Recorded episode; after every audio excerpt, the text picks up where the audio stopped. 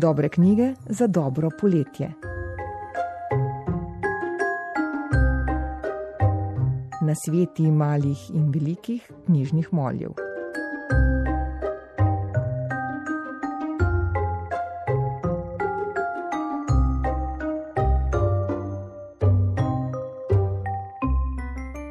Drage poslušalke in poslušalci, spet je četrtek in spet vam z veseljem ponujamo poslušanje pogovor o branju.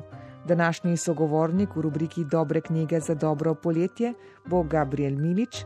Najprej nam bo razkril nekaj o svojem odnosu do knjig in branja, na to pa nam bo ponudil svoj knjižni nasvet.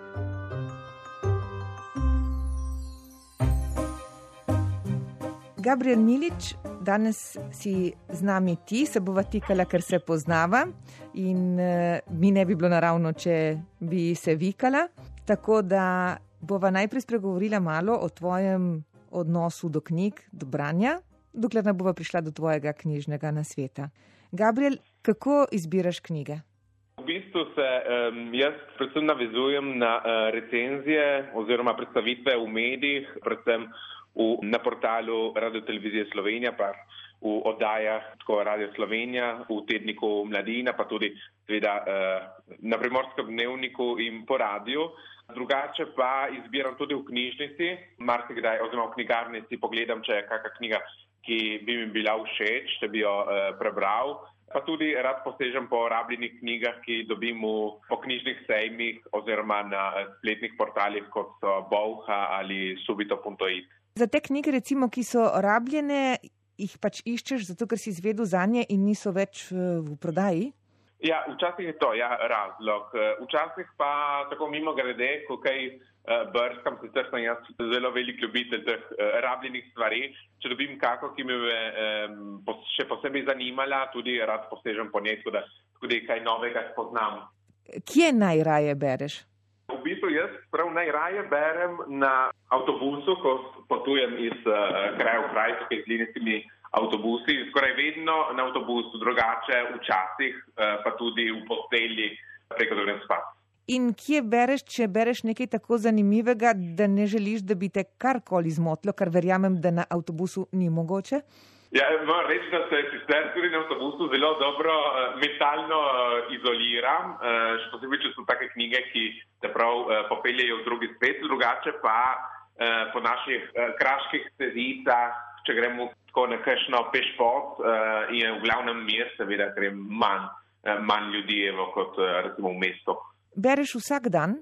Ne, ne berem vsak dan, včasih berem, ja, včasih vsak dan, včasih pa tudi teden ali dva, sploh ne tikam knjige, zato, zato je zelo raznoliko.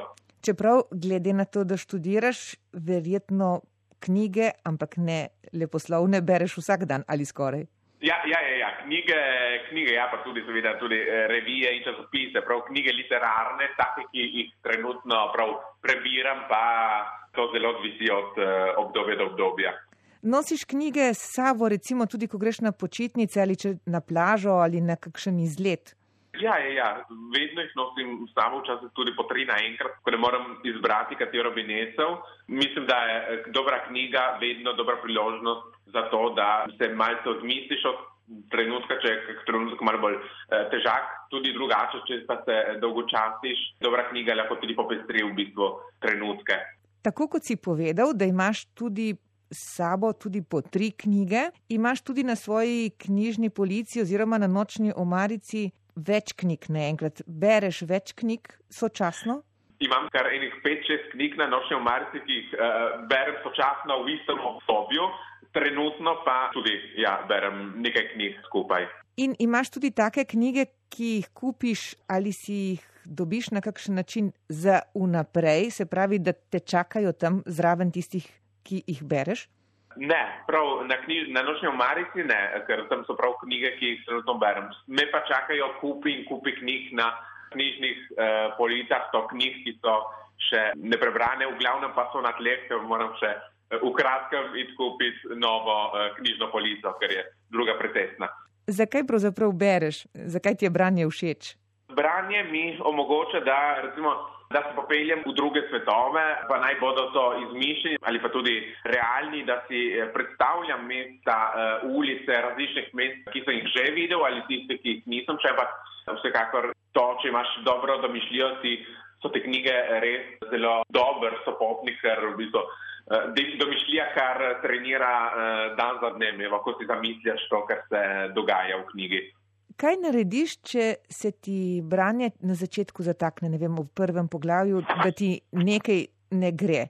V tistem trenutku je moj odziv uh, zelo raznolik. Včasih knjigo pustim stav uh, in se je sploh ne dotaknem, včasih pa jo spet uh, nadaljujem ali pa začnem znova, spet tretjič pa kljub temu, da knjiga ne gre kar od rok, nadaljujem in uh, največ časa potem, ko se to zgodi, uh, jo tudi dokončam, ne, ker uh, včasih je prav začetek tisti največji kamen spotike. Uporabljaš tudi elektronske knjige? Ne, to pa ne včasih, uh, sicer berem časopise in revije, ampak na telefonu, digitalne izdaje. Knjig pa ne in niti elektronskih bralnikov, sicer nisem nikoli poskusil. Potem eh, pravijo, da ko poskusiš, je veliko bolj komod, ampak eh, sam sem bolj predan tiskani knjigi. Katere knjige ali knjigo bereš v tem trenutku? V tem trenutku berem knjigo Plan B, Boštjana Videmška in pesniško zbirko 11 let in pol tišine Davida Bandlja. Torej bereš tudi poezijo? Tudi, tudi poezijo, ja, ko se mi, mi zahoče, evo, včasih pa poezija, recimo, ni primerna, evo, ne vedno. Ko bereš poezijo, prebereš eno poezijo in dovolj, ali jih prebereš več po vrsti, kot preš knjigo s poezijami? To odvisi od poezije do poezije, oziroma od uh, zbirke do zbirke in avtorja. V bistvu uh, ta Bandljeva knjiga, ki jo sedaj prebiram, je nekoliko bolj modernistično uh, usmerjena. Torej, nekatere poezije so čisto kratke, druge so spet dolge, nekatere imajo rime, druge rim nimajo. Ne? Tako da je to, recimo, kar težje branje. Če pa posežem po, kaj, po kateri bolj klasični zbirki, recimo naprimer eh, pesmi štiri, tisto bi sem včasih, ko sem prebral, sem prebral tudi po uh, več poezij na enega temo, ker je bolj teklo in ker je bilo uh, vse bolj konkretno in manj poetološko v bistvu. Je knjiga, ki nam jo boš danes svetoval, knjiga poezij ali ne? Ni knjiga poezij, ne, ni pesniška zbirka. Torej, katera knjiga je tvoj na svet? Svetujem eh, knjigo Dobra družba avtorice Ane Sveteli. Za katero vrsto knjige gre? To je zbirka eh, kratke proze, torej so v njej prisotne eh, kratke zgodbe, torej, ki ne presežejo enih 10-15 strani v bistvu. O čem pripovedujejo te zgodbe?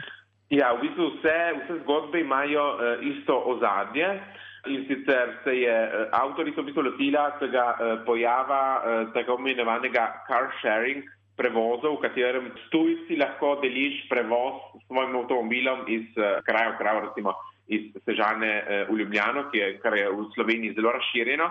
In se avtorica v bistvu lotevajo vseh različnih likov, ki jih lahko najdemo na takih prevozih. Se tudi ti kdaj pelješ na tak način, oziroma zdaj v tem času, korona času, bolj malo, ampak si kdaj se podal na tako pot? Še ne, me pa branje eh, te knjige, ki sem jo sicer Eh, prebral prav na začetku uh, lanskega lockdowna, uh, prav dalo razmišljati o tem, kako se je voziti na tak način, ki je v bistvu precej neobičajen, vsaj mislim, za moje pojme. Evo. Bi pa poskusil. Kako si do te knjige prišel?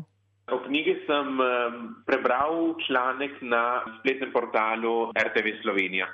Si jo takoj vzljubil, ti je bila takoj tako lahko branje? Ja, ja, to je bilo kar lahko branje in sem jo od prvega trenutka prav vzljubil in bilo, eh, sem jo v bistvu tudi potem v par dneh prebral. Zakaj si izbral, da svetuješ prav to knjigo? Kaj ima posebnega, kaj bi lahko bralca nagovorilo, oziroma katerim bralcem jo namenjaš? V bistvu jo namenjam lahko komorkoli, recimo, predvsem tistim bralcem, oziroma tistim osebam, ki so precej odprtega značaja, ki, ki bi se tudi same bistvu lahko znašle kdaj v taki situaciji ker uh, ko prebiraš knjigo, si res predstavljaš pred očmi prav uh, te dogodke. ki so zelo, v bistvu zelo konkretni. Opisuje recimo šoferja, ki se jezi na svoje, svoje goste, ker zamujajo, ali pa so štiri liki zbrani v enem avtu in vsake po svoje. Hodi v fitness, drugi je arheolog, ki študira na filozofski fakulteti. Tako da se v bistvu različni svetovi lahko spajajo na pičlih treh straneh in, in mislim, ta raznolikost je v bistvu dobra točka te knjige za me. Hvala za ta nasvet in zdaj še te povabim skok z časovnim strojem nazaj, če si za to, in bi te vprašala za tak nasvet, ki je namenjen tistim, ki še ne berejo. Se pravi, imaš v spominu, v srcu nosiš kakšno knjigo iz svojega otroštva, ki bi jo svetoval? V bistvu svetujem dve knjigi. Sicer, prva je Maček Mori, ki je v bistvu bila moja najljubša slikenica, ko sem bil še otrok. Še najbolj spominu pa mi je ostala knjiga Konina spi. To so različne pravljice, ki v bistvu prikazujejo, kaj se dogaja v skrivnostnem nočnem času, ko glavna junakinja Nina v bistvu spi. Hvala, Gabriel Milič, za tvojo pripoved in tvoj knjižni nasvet naj te skozi poletje spremljajo dobre knjige. Hvala vam za povabilo oddajo. Hvala tudi vam, poslušalke in poslušalci, o branju in knjigah spet čez teden dni. Bodite lepo. thank you